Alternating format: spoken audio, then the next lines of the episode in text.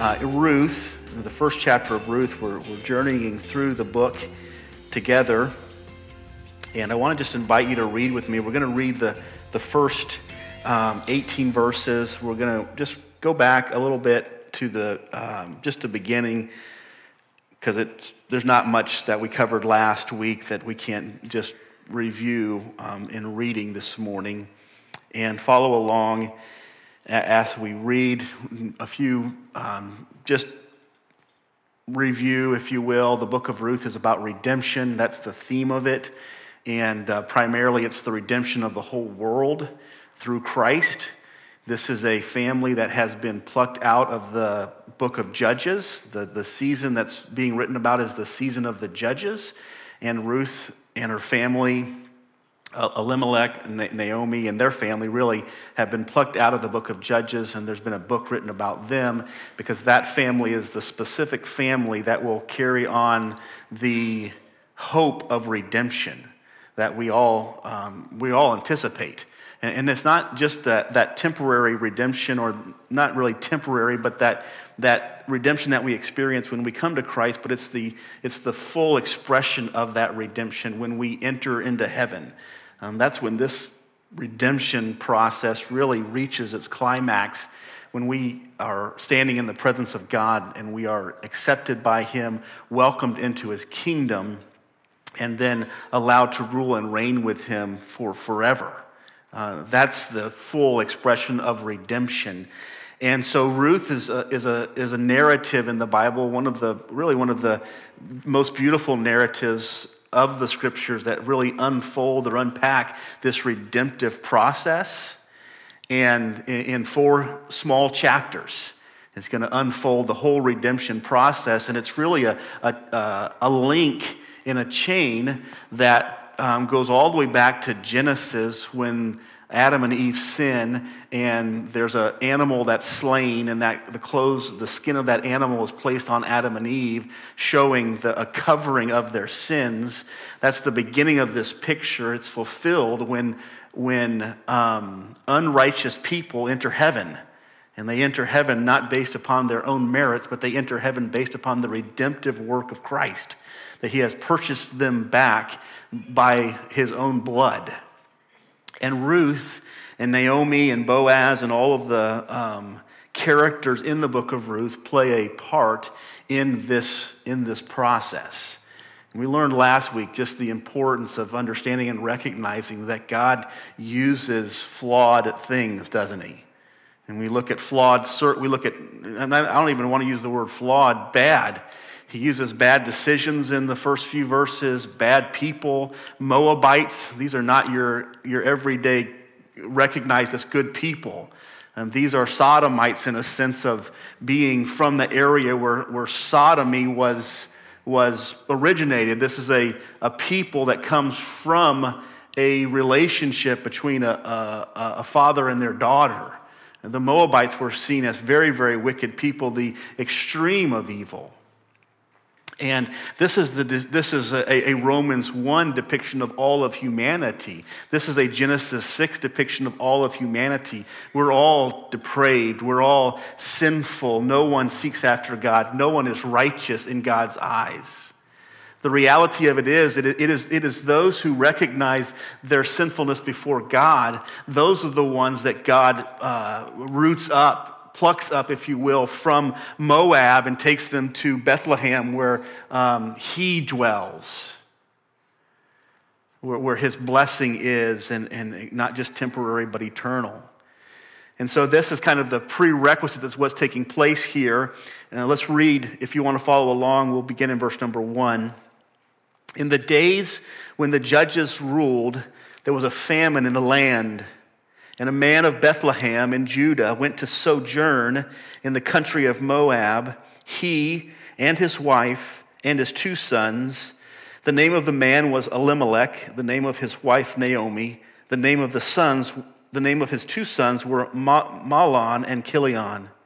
They were Ephrathites from Bethlehem in Judah. They went into the country of Moab and remained there.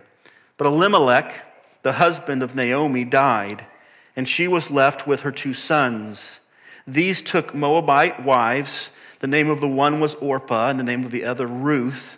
They lived there about 10 years, and both Mahlon and Chilion died, so that the woman was left without her two sons and her husband. And again, the first, the, these first uh, six or five verses are meant to describe to us life life in a, in a, in a culture, in, a, in an economy where, where uh, there's no submission to God. It's like trials come and people run to other places. They, they intermarry with, uh, with people that they're not supposed to be any, intermarrying with. They go to places that they're not supposed to be going to. They, uh, people are dying. It's just kind of this natural flow of life as these first five verses is what takes place every day in, in our world around us. It's the evil of the world. Verse number six, we begin this, this cycle of seeing this process that brings about redemption. If you're taking notes this morning, the, the title of this morning's message is The Path Home or The Road to Redemption. It depends on whose perspective you're looking at it from. So let's read the, let's read the text here the Bible says, Then she arose, speaking of Naomi, then Naomi arose with her daughters in law to return from the country of Moab, for she had heard in the, in the fields of Moab that the Lord had visited his people and given them food. So she set out from the place where she was and with her two daughters in law, and they went on the way to return to the land of Judah. But Naomi said to her daughters in law, Go Return each of you to her mother's house. May the Lord deal kindly with you as you deal as you have dealt with the dead and with me. The Lord grant that you may find rest each of you in the house of her husband. Then she kissed them and they lifted up their voices and wept. And they said to her, "No, we will return with you to your people." But Naomi said, "Turn back, my daughters. Why will you go with me?" Have I set have I yet sons in my womb that you may become that they may become your husbands? Turn back, my daughters, go your way, for I am too old to have a husband. If I should say that I have hope, even if I should have a husband this night and bear and should bear sons, would you therefore wait until they were grown? Would you therefore refrain from marrying? No, my daughters. For it is exceedingly bitter to me for your sake that the hand of the Lord has gone out against me. Then they lifted up their voices and wept again. And Orpah kissed her mother in law, but Ruth clung or clung to her. And she said, See, your sister in law has gone back to the people and to her gods. Return after your sister in law. But Ruth said, Do not urge me to leave you or to return from following you. For where you go, I will go, and where you lodge, I will lodge. Your people will be my people, and your God, my God. Where you die, I will die, and there will I be buried. May the Lord do so to me, and more also, if anything but death parts me from you. And when Naomi saw that she was determined to go with her, she said no more.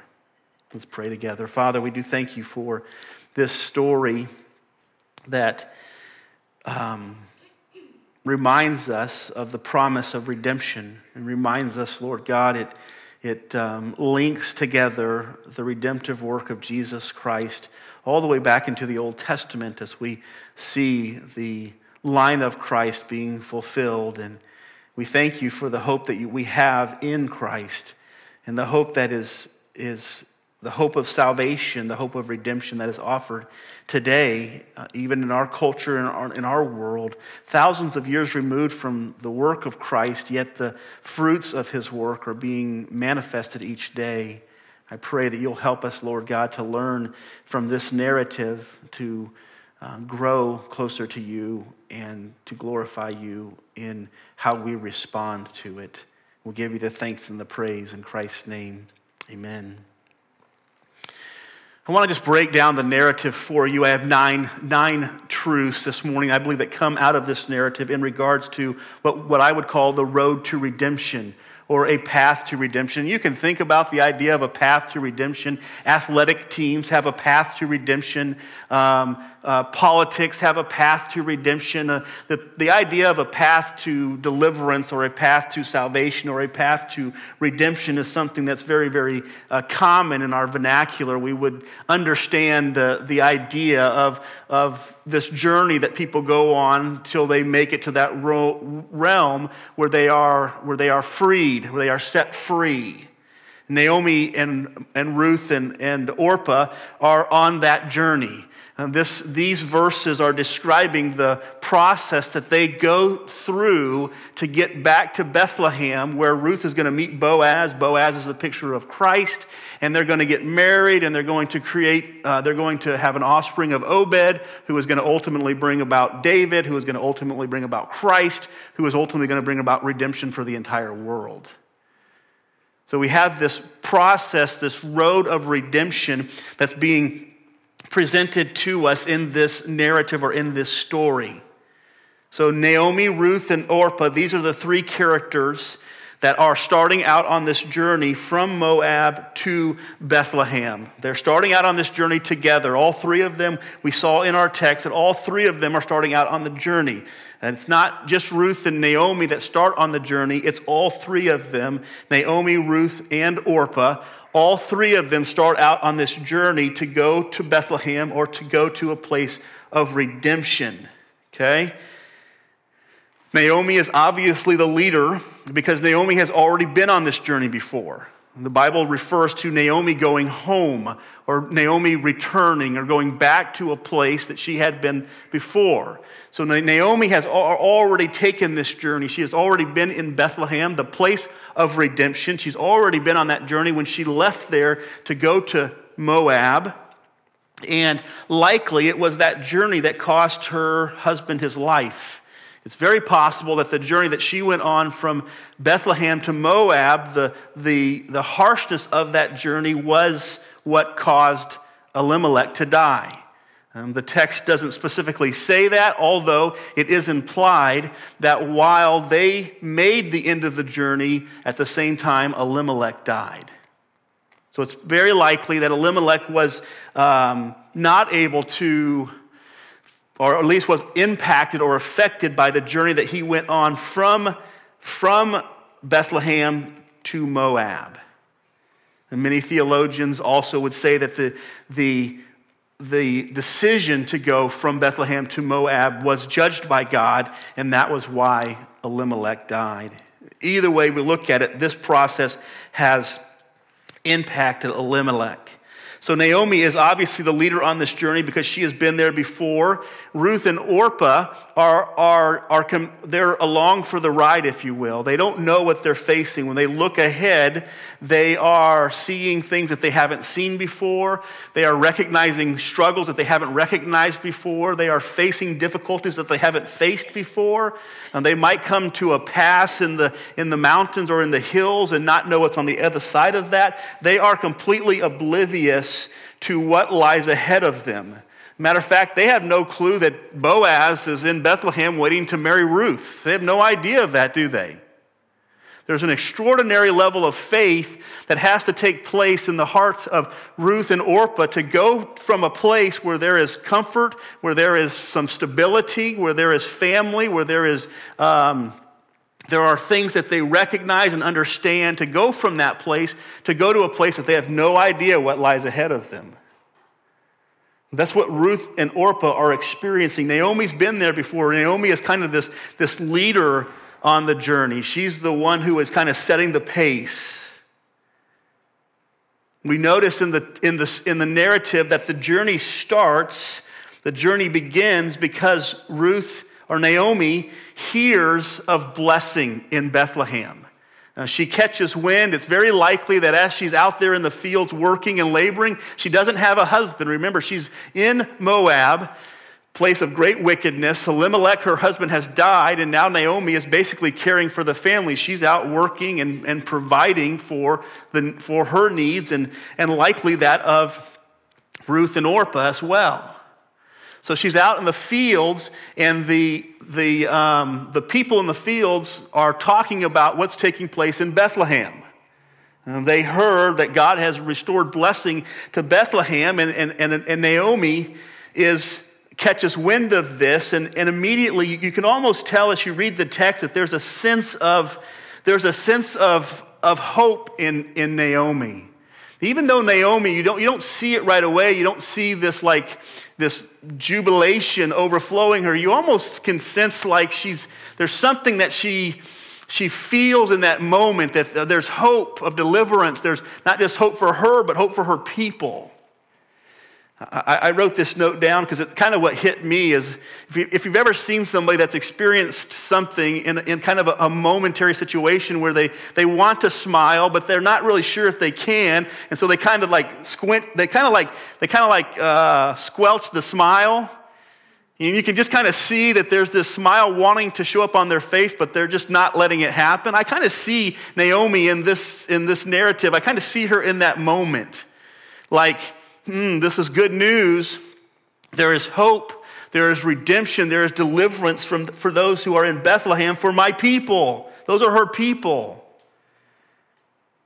And so she's, she's, she gets a sense of excitement. She goes back home. She tells her, she tells her two daughters in law, uh, Ruth and Orpah, she says, I'm going to go back to my people. And they're obviously going to start on this journey with her. So they're all three, and initially, initially in the journey, they're all three going on the journey with, they're all three going together Ruth, Naomi, and Orpah. They travel to an unknown place with many points of difficulty. Um, geographically, this is about a, a probably a 50 mile trek that would have taken them seven to 10 days to make, obviously by foot and it was up through very, very difficult terrain.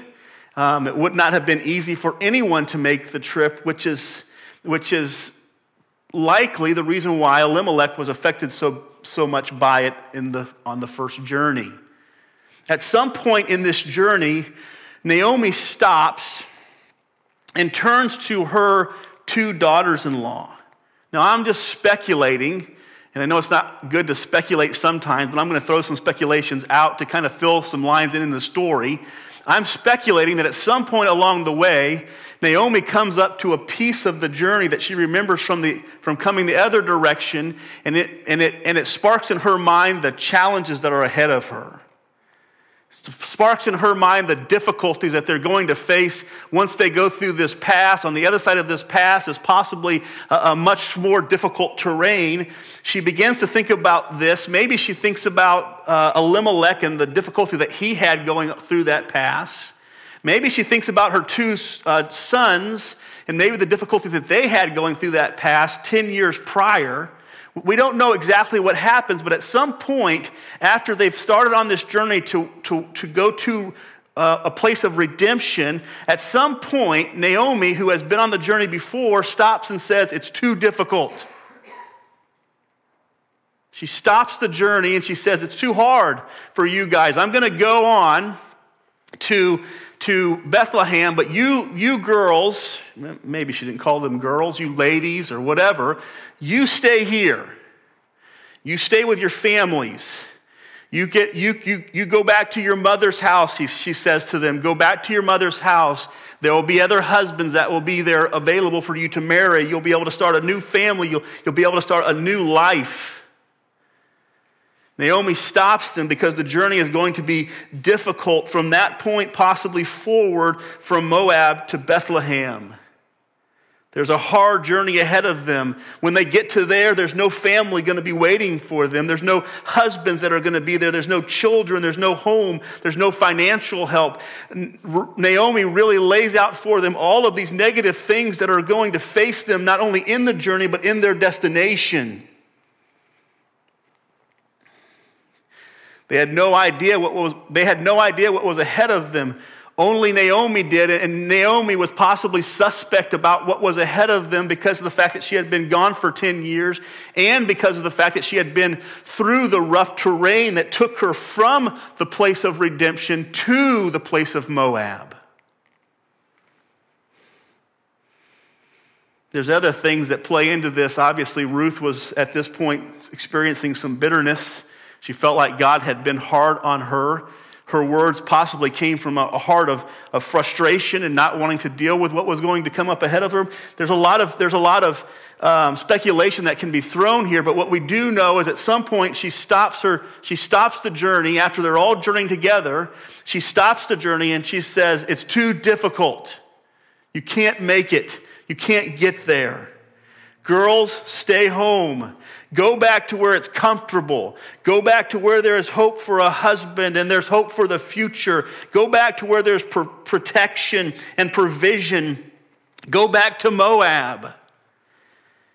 We think about the story that's being presented here. We go back to Sodom and Gomorrah and, and Lot. You remember when Lot was leading, leaving. You remember when Lot went into Sodom and Gomorrah? He went there for the same exact reasons that they went into Sodom and Gomorrah. It was, it was a place where they could have their needs fulfilled. There was challenges or difficulties, and they, they went to a place where would, that would fulfill those needs. Do you remember when they were leaving Sodom and Gomorrah? What happened to Lot's wife? She's telling them, go back to this place because the road ahead of you is going to be difficult. The road ahead of you is going to be challenging. She seeks to convince these two young widows to return to their families, to return to their securities, to return to the things that bring them hope and a future and possibly some, some provision and protection. She, she sends them back or presses them in that direction. Orpah and Ruth are faced with a decision at this point. Do we go back to, a, to Moab?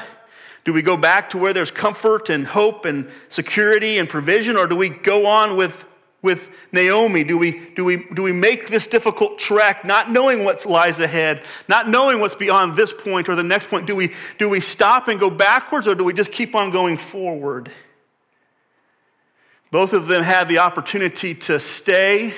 Both of them were presented with the opportunity to go. Both of them were given the same decision. You can stay or you can go. Both of them had to count the cost of what it was going to be to stay and what it was going to be to go. After starting this journey, we see that Orpah, Orpah decides to stay. She's, she's, she's going to stay with, with the Moabites. She's going to stay there. We don't read anything beyond this. Um, we don't read anything beyond this that gives us any detail as to what her life entails later in the future. Um, a few commentaries that I read made some really extreme speculations that I'm leaving off the table this morning because there is no biblical evidence for them at all. I mean, you, you have to really read in to try to find these speculations. But, but Orpah decides she's going to stay in Moab she makes the decision to stay there. But, but I want you to notice when she stays there in our narrative, it's difficult for her. She's, she's emotionally challenged. In, in two cases, there's tears, there's mourning, there's heartache, there's, there's embracing, there's all of these things taking place. There's, there's this emotional moment where, where Naomi explains to them, You need to stay here in Moab because it's going to be too hard for you to go. They all break down and cry and mourn and hug and embrace, and Orpah stays. You need to get that, okay? This important piece of the puzzle in this, in this narrative. And then Naomi turns to Ruth and says to her, Look, your sister, look, your sister is going to stay. She's making a wise decision. She's making the right decision. You stay with her. And Ruth and Ruth's response is, without question, the boldest response in all of the book of Ruth. It's like the, the, the most profound thing that Ruth says in the entire book is found right here in, in these few verses describing Ruth's attitude towards staying and Ruth, at Ruth's attitude towards going.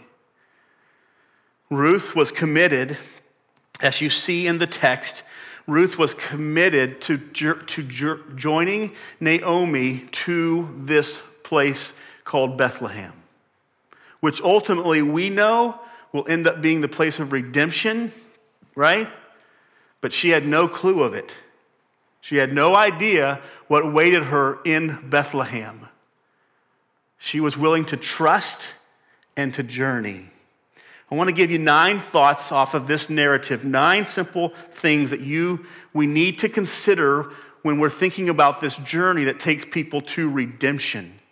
That goes from worldliness, sinfulness, selfishness, self-righteousness, self-sufficiency that takes us from that world to a world of humility, to a world of brokenness, to a world of redemption, to a world of hope, to a world of deliverance. We have to know that there's a journey that goes from here to here, and Ruth is meant to show us what that journey looks like.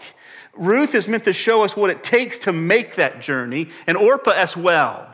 We're meant to see some truths that, that are depicted in this passage of Scripture that will take a person from, from their total lost condition to a completely redeemed and restored condition. There are nine things, so if you're, if you're taking notes, feel free to write these nine things down. Number one, the road to redemption is familiar to some, but unfamiliar to others. The road to redemption is familiar to some, but unfamiliar to others. In, in other words, we, as we see in the narrative, Naomi is going home. Naomi is going to a place that she belonged. Naomi is going somewhere that she had been before. Naomi is taking a, a journey that she had already been on before.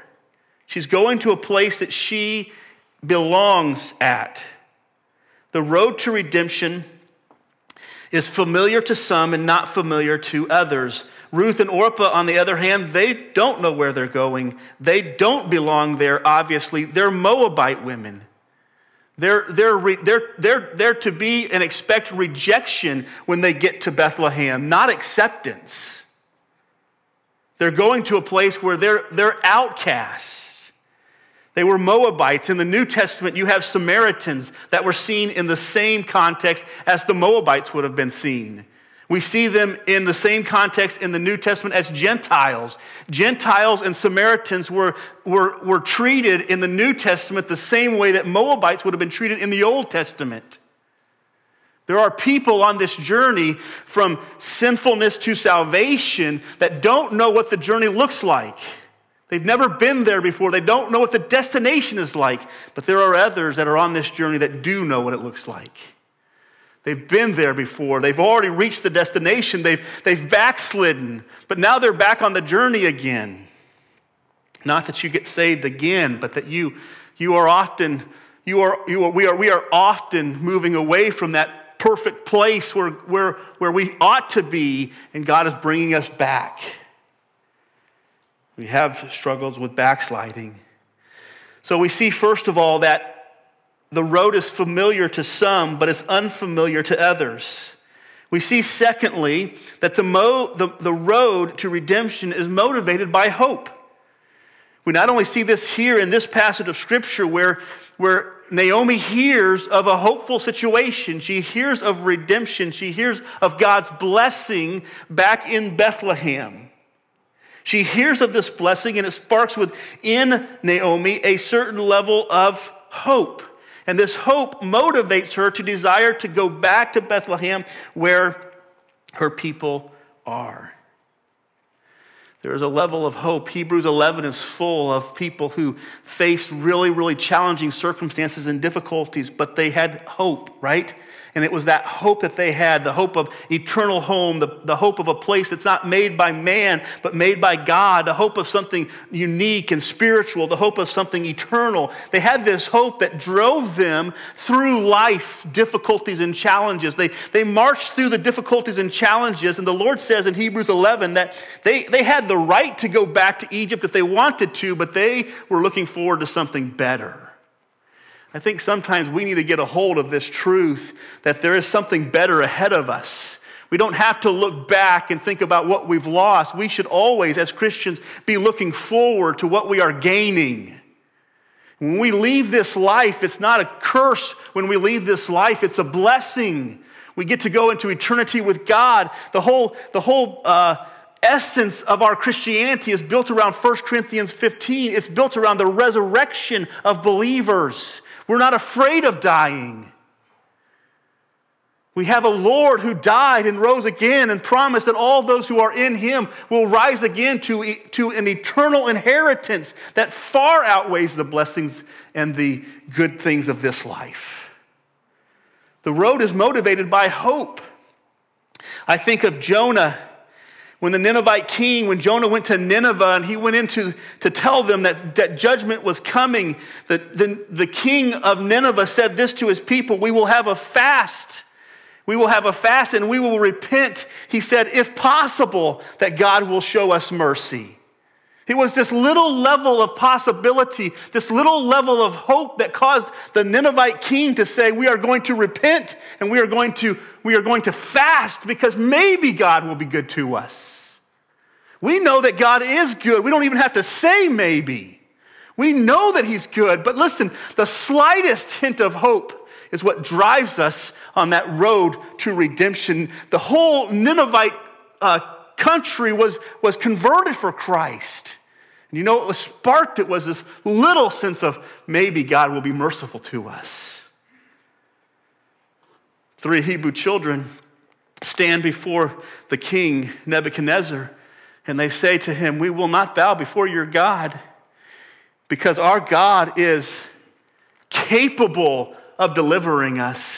Those three Hebrew children did not say that God would deliver them, they said that He can deliver them. It was that slight hint of hope that drove them to doing what was right in a very, very difficult and challenging situation. Folks, we need to have that slight hint of hope right now that slight sense of hope when it comes to COVID, that slight sense of hope when it comes to the election that we just went to, that slight, slight hint of hope when it comes to whatever challenges that we face, because God is in control. He hasn't, he's not asleep in heaven. He's not wringing his hands saying, What will I do with this situation or that situation? God is still on his throne. And we can look and we can see him righteously and justly working out his plan. We have that hope. And what does that hope do? It, it drives us down that road of redemption. Romans 2 and verse 4 Do you not presume on the richness, on the riches of his kindness and forbearance and patience, not knowing that God's kindness is meant to lead us to repentance? Psalm 24, 27, verse 13 said, says, and I'm going to quote it out of King James. I think it says it a little bit better than uh, what I have typed out here. He says, he says, I would have quit or I would have fainted unless I believed to see the goodness of God in the land of the living. He says, Wait on the Lord. Be of good courage. Wait, I say, on the Lord. The road to redemption is motivated by hope. There must be something to hope for. Number four, the road to redemption demands repentance. The road to redemption demands repentance. Ten times in this, in this short passage of Scripture, the word return or turn around or turn back is used. There is no going to Bethlehem without first turning your back on Moab. There is no returning to Christ. There is no returning to God without turning your back on the things of this world. Love not the world, neither the things that are in the world. If you love the world, the love of the Father is not in you. Repentance is required. The turning around and the turning away from is required for us to turn to Christ.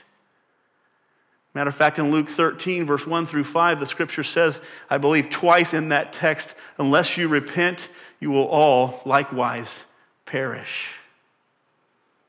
There has to be a turning around. There has to be a turning away from something that is, is going to bring us destruct, destruction. There is no redemption without returning. You can't stay, remember this, you can't stay in the same direction you can't stay in the same direction and expect your destination to change. You can't stay in the same direction and expect your destination to change. What we call that is insanity. Insanity is when you continue to do the same thing, hoping that the results change. You can't keep walking the same path and expect that you're going to make it somewhere else. There is no redemption without repentance, there is no forgiveness without confession, and there is no salvation without faith. This is what we learn about redemption from the book of Ruth, from this short little context of Ruth. Number five. Number five, the road is offered to all. The road is offered to all. There is no, there is no lack of offering to Orpah or to Ruth in the text of Scripture. They were both offered to get on the road of redemption. They were both given the opportunity by Naomi to join her as she journeyed back to Bethlehem. Orpah and Ruth, as a matter of fact, are, are meant, are set up in scriptures as a contrast of those who accept the offer of salvation and redemption and those who reject that offer. We see this theme all throughout Scripture. We see it in Peter and Judas contrasted. One accepts forgiveness, one rejects forgiveness.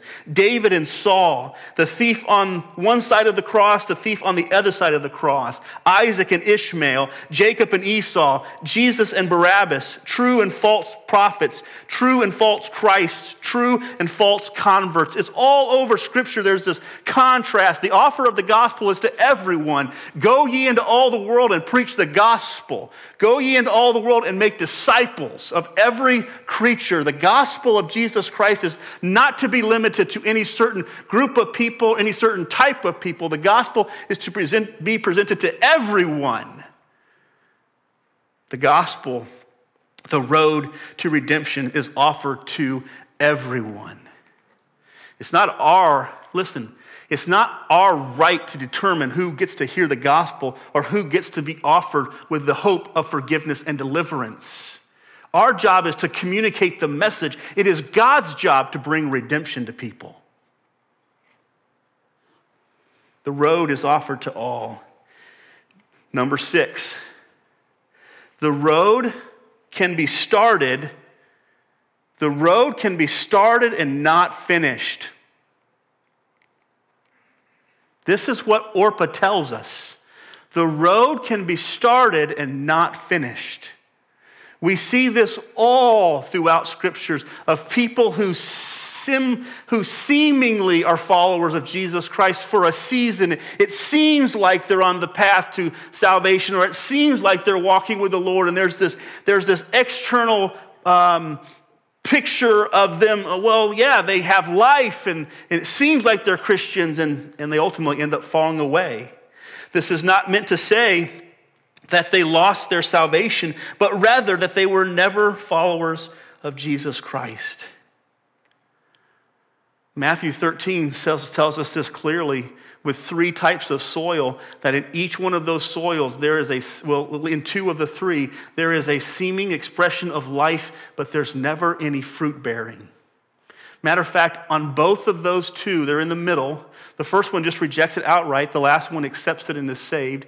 The middle two, it shows this it says that they both accept the gospel with some sense of excitement but some type of difficulty or trial comes into their world and they forsake the gospel. Isn't that the story right here? Basically, Orpah is convinced out of redemption. May I submit to you this morning if you can be convinced out of redemption, you're not in redemption. If it's in your heart, if you've been transformed by the power of Christ in your heart, you could never be convinced out of it. Matter of fact, Matthew 24 says that the, the Antichrist will bring such great deception that everybody would believe his deception if it were possible. Because it says, for the elect, it's not possible. The road can be started and not finished. Hebrews is a book that talks about slipping falling away, continuing in sin, forsaking grace. It's all throughout the scriptures we see it. The road to redemption. You can get on the road, and the day that it starts to get difficult and challenging, you can join Orpah and you can get off the road and never make it to the destination. I'm not saying that this morning to be harsh or hard. I'm just telling you that because that's the biblical truth. That's the reality. There's a lot of people in our world today that we would call false converts. They believe that they're saved, but they're no more saved than the man in the moon. And the only, thing that, the only way that that's going to be revealed is that there's going to be trials and tribulations, the Bible says, and it's going to separate the wheat from the tares, the, the goats from the sheep. It's going to separate. My challenge to you this morning in regards to this is that know, know where your heart is. Have a, have a humble heart. Have a broken heart before God. Have a repentant heart continually. Have a faith filled heart always.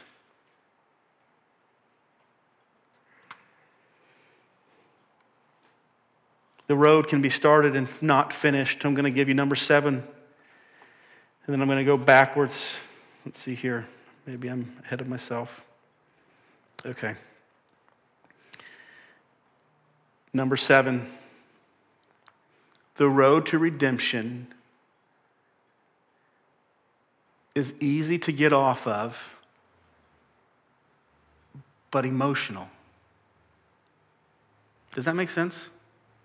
It means that Orpah didn't like jump off and like not have any sorrow towards her, her mother-in-law and her sister. She cried. It was very difficult for her. Judas, when he sold the Lord, he takes his 30 pieces of silver, he throws it back on the floor, and he goes out and commits suicide, doesn't he? Because it's not easy to get, it's not, it's not without emotions to get off of the road to redemption. I think some people think, well, because I'm emotional about Christianity, because I get emotional and I cry when they sing a certain song or they do this, that that's, that's the foundation of Christianity. No, it's not. Because Orpah was very emotional and walked away from redemption. The Christian life is not about our emotions, although it includes them.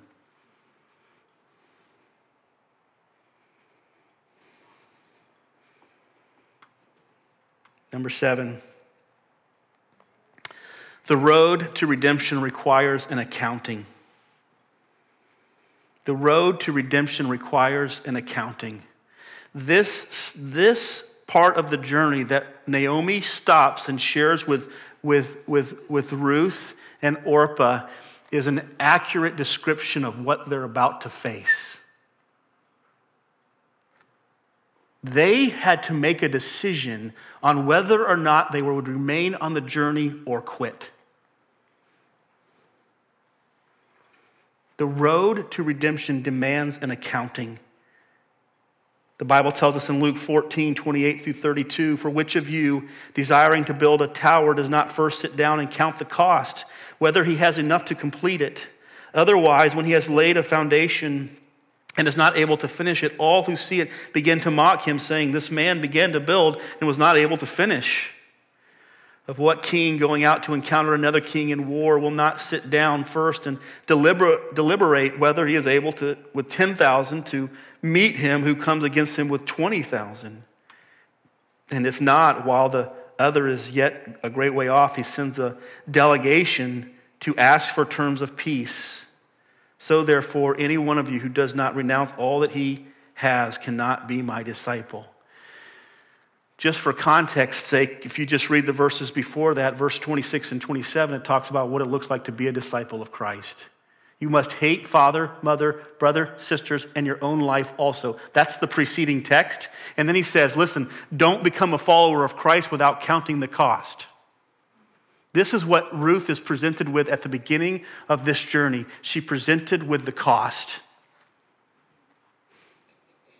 I think one of the reasons why we deal so much in our modern day culture with false converts is because we never present them with the cost of discipleship. Matter of fact, we present the gospel without a cost of discipleship, which, my friends, is no gospel at all. They were presented with a temporary journey or immediate residency, a temporary sacrifice or immediate security, a temporary risk but immediate safety, temporary difficulty and immediate ease and rest, temporary loneliness yet immediate acceptance, temporary, temporary uncertainty yet immediate stability, future hope and trust or immediate abundance. You see, the cost of following Christ is, in a temporary way, is challenging, difficult, and hard. In the eternal way, it is great blessings. Number eight, the road to redemption is extremely difficult. The road to redemption is extremely difficult. The rich young ruler has it described this way Go and sell all that you have and give it to the poor, and then you can be my disciple. Nicodemus, who was a great ruler of intellectuals in his day, was told this Go and be born again, and then you can be my disciple. The woman at the well was married five times and was living with his sixth wife. She was told, Go and deal with your relational situations, and then you can be my disciple. The disciples are told that salvation and redemption is like a camel going through the eye of a needle. It is impossible for man, but it is possible for God. The road to redemption is extremely hard. The Lord describes it this way Enter by the narrow gate, for the gate is wide and the way is easy that leads to destruction, and those who find it are very many. But the gate is narrow and the way is very hard that leads to life, and those who find it are few. And I won't repeat it to you, but Luke 14, 26 and 27. Luke 9, the man comes to the Lord and says, Lord, I will follow you wherever you go. And Jesus' response to him is this Listen, foxes have holes and birds of the air have nests, but the Son of Man has nowhere to lay his head. You are welcome to follow me.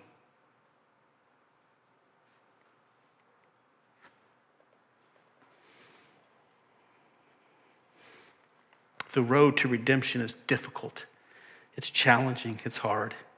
The last thought this morning is simply this the road to redemption is completed by determination and dependence.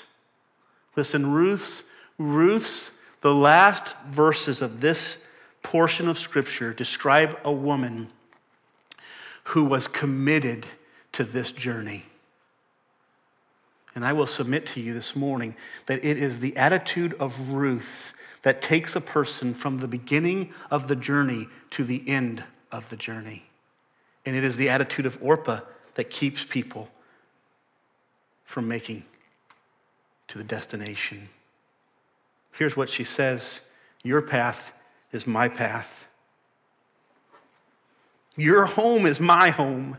Your people are my people. Your God is my God. Your death is my death. Your burial is my burial. Ruth attached herself to Naomi in such a way as to say, Your life is my life. He literally uses the term that when it says Ruth clung to her, it comes from Genesis 2:24 when the Bible says, "Let man leave his father and mother and cleave to his wife." She uses a term that's relation to marriage where you become glued to somebody else. Mar- Ruth realizes that for me to make this journey, I must glue myself to somebody else. I must cling, I must connect to somebody else. This is a term of bravery and commitment. It is what we hear in Joshua 1 6 when Joshua is told, Be strong and very courageous, for you shall cause this people to inherit the land that I swore to their fathers to give them.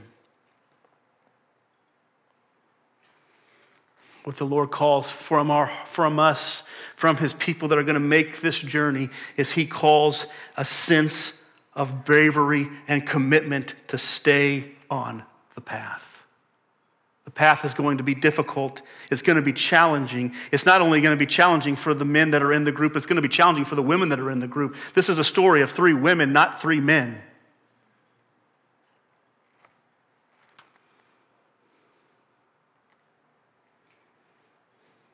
We are going to have to be a determined people.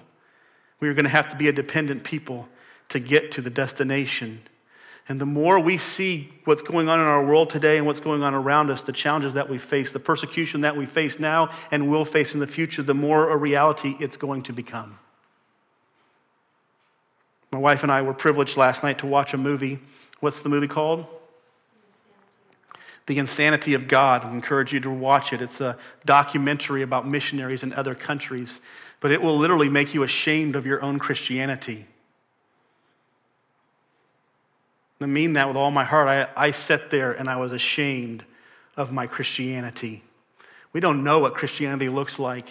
You've got men and women being persecuted in ways that we can't imagine. We can't even fathom what's going on in other parts of the world. We're comfortable. We're at ease. Imagine what, imagine what these two women were going through. They were leaving everything that they knew. Everything, they were going to a mission field, to a foreign country, to a foreign land, where possibly Naomi would be rejected as well for leaving there 10 years ago.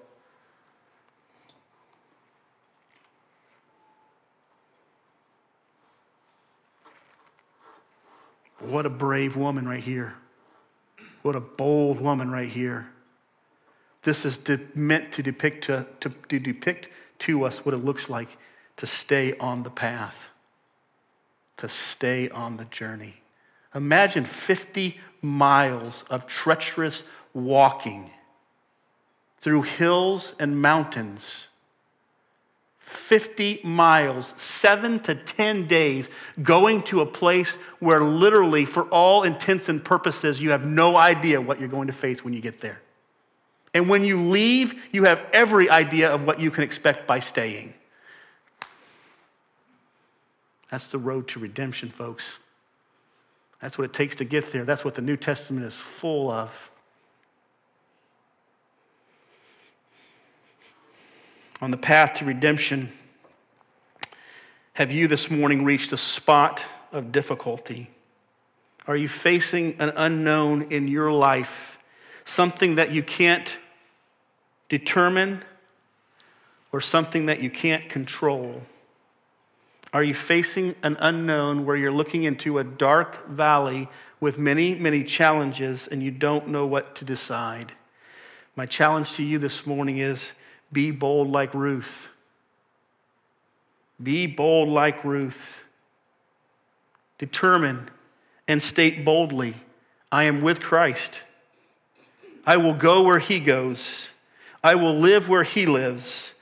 I will be part of his family. I will worship him as God. His death is my death. His resurrection is my resurrection. His life is my life. He will never leave me nor forsake me, and I will boldly follow him. This is a commitment, my friends, that all of us need to make this morning whatever challenges we're facing, Satan is doing everything he can to swerve us from the path that leads to Christ. If you're here and you're on that path, you've never been there before, maybe you've not reached that destination, make that commitment. Maybe you're here this morning and you've been there before. You're a believer, but you've, but you've journeyed far. You've journeyed a long way from home, and now you're going back. May you make that same commitment. And maybe along the way, you've met a few who you're now leading to redemption. Maybe you've met a Ruth and an Orpah, and God is using you to lead them to Bethlehem. Maybe God is using you to be a witness this morning to somebody that you maybe never expected to witness to. Maybe it's a Moabite.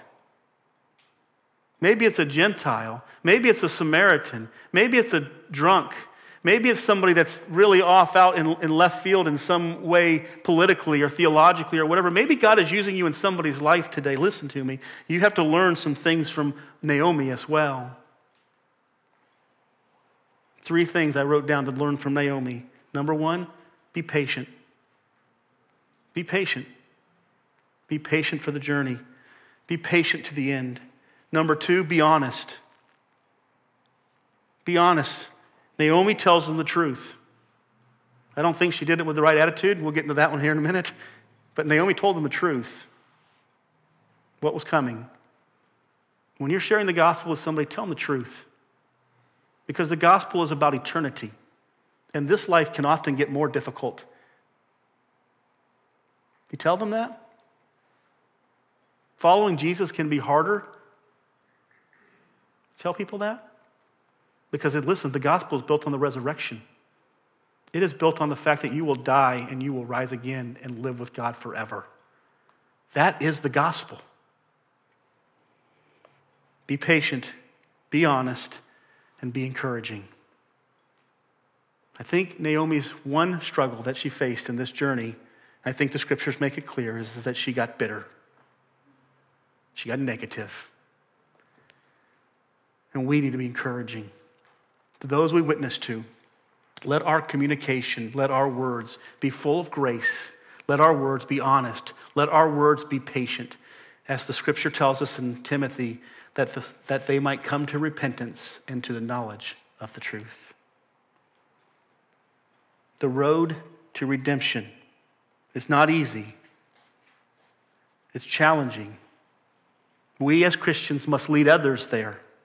And those that we lead, we must know that the road is not going to be easy for them. We must join them in the journey and ask God to help them make the destination. Let's pray together. Father, we do thank you for this time together this morning. Thank you for your goodness and your grace. Thank you that you are a redeeming Lord. You are one who provides redemption. You, you provide hope. You provide grace. You provide goodness that is unimaginable by your people. It's hard to fathom why you do it, yet you do. We pray, dear God, that you would bless us with an appreciation for what you did in this narrative, for what you're doing now in us, and possibly what you're doing now through us. We thank you for this time together. May your word not return void. In Jesus Christ's name, amen.